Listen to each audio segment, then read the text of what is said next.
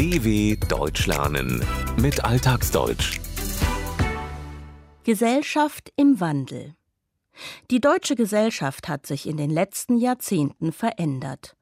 Manche Werte und Normen gelten noch, andere nicht mehr. Auch wenn sich viel verändert hat, eine Sehnsucht ist gleich geblieben. Jeder kennt die Klage der Alten über die Jungen, die Sorge um den Verfall der Moral und der Tradition.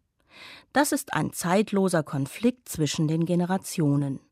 Viele gelehrte Menschen, Wissenschaftler und Journalisten machen sich immer mal wieder Gedanken zum Wandel von Werten und Moralvorstellungen in der Bundesrepublik.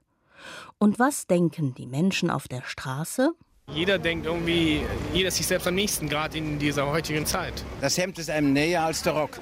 Die Moral nimmt ab. Ehrlichkeit, Vertrauen und zum Teil vielleicht auch Gehorsam und vielleicht auch Treue. Also gute menschliche Werte. Ich denke, die sind egoistischer geworden, ja. Gehen auch sehr viel an Armut vorbei. Ne? Erstmal du, du und du und dann guck mal, was die anderen machen. Ne? Man sollte trotzdem die anderen nicht vergessen dabei. Das Urteil fällt eindeutig aus. Die Passantin und die beiden Passanten sind der Meinung, dass sehr viele Deutsche egoistisch sind. Sie verwenden dafür zwei in der Alltagssprache gängige Redewendungen. Jeder ist sich selbst der Nächste und das Hemd ist einem näher als der Rock. Die erste Wendung dreht das christliche Gebot der Nächstenliebe um, die zweite übernimmt einen Spruch des römischen Dichters Plautus Tunica proprio pallio est. Die Tunika, ein Untergewand der Römer, wurde später mit Hemd übersetzt. Pallium, das griechische Obergewand, mit Rock. Die Passantin ist zudem der Meinung, dass manchen die Armut anderer nicht auffällt, dass sie an ihr vorbeigehen. Der Passant findet grundsätzlich, dass moralische Werte wie Ehrlichkeit und Vertrauen für viele Deutsche nicht mehr zählen. Die Moral nimmt ab. Die Moral einer Gesellschaft oder, wie Wissenschaftler es nennen, die sozialen Normen und Werte werden auch in der Erziehung vermittelt. Neben den Eltern spielt hierbei die Schule eine wichtige Rolle. Hier hat sich nach den Erfahrungen des Lehrers Heiner einiges geändert. Als ich Lehrer wurde, da habe ich die Eltern eingeladen und die standen wie ein Mann hinter der Schule.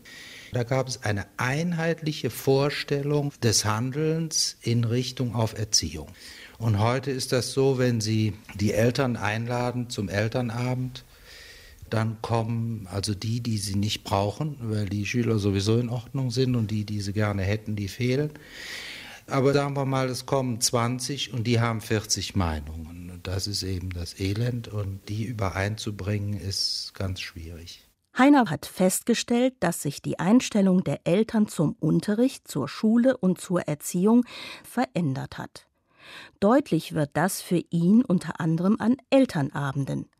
Bei diesen Versammlungen von Eltern einer Klasse wird über schulische, aber auch klassenbezogene Dinge wie etwa Klassenfahrten oder den Unterricht gesprochen. Damals, so Heiner, seien nicht nur alle Eltern gekommen, sie hätten auch alle die Schule in ihrem Erziehungskonzept unterstützt. Sie standen wie ein Mann hinter ihr, wie er unter Verwendung eines Bibelspruchs formuliert.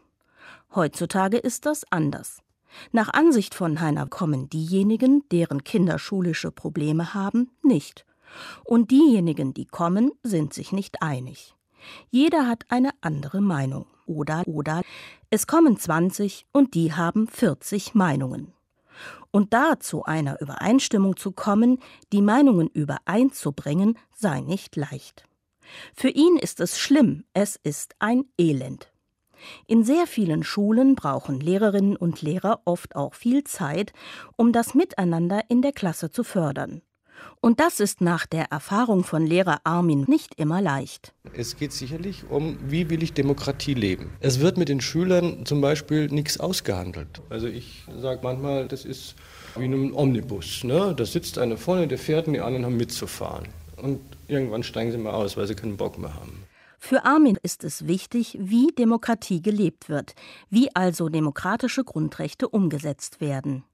Er persönlich kritisiert, dass Lehrer und Schüler nichts aushandeln, also wie bei einem Geschäft darüber verhandeln, was gemacht wird und was nicht. Stattdessen gibt der Lehrer wie ein Busfahrer die Richtung vor. Und diejenigen, die keine Lust, keinen Bock mehr haben, machen dann nicht mehr mit. Sie steigen im übertragenen Sinn aus. Einen weiteren wichtigen Punkt erwähnt Lehrerkollegin Oda, die Glaubwürdigkeit einer Lehrperson.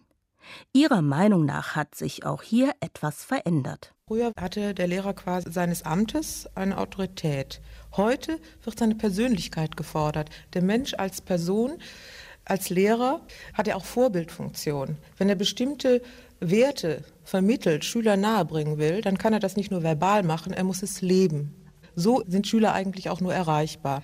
Nach Ansicht von Oda waren Lehrer früher Respektspersonen. Sie besaßen allein durch ihr Amt qua ihres Amtes Autorität.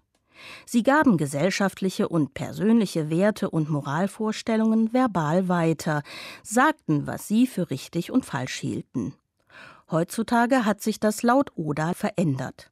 Lehrerinnen und Lehrer müssen die Werte, die sie ihren Schülerinnen und Schülern vermitteln wollen, auch selbst leben. Das heißt, sie müssen auch selbst danach handeln, ihre Persönlichkeit wird gefordert. Wer zum Beispiel Ehrlichkeit verlangt, muss auch selbst ehrlich sein. Nur so sind für Oda Schülerinnen und Schüler erreichbar, fühlen sich von dem angesprochen, was vermittelt werden soll. Werte werden auch durch die gesamte Gesellschaft vermittelt. Und ein wesentlicher Zug der modernen Gesellschaft, und da nimmt Deutschland keine Sonderstellung ein, ist die zunehmende Individualisierung. Es gibt immer mehr Menschen, die alleine wohnen und leben und die ihr Leben so gestalten, wie sie selbst es für richtig halten. Dafür gibt es nach Ansicht des evangelischen Theologen Manfred Kock Gründe.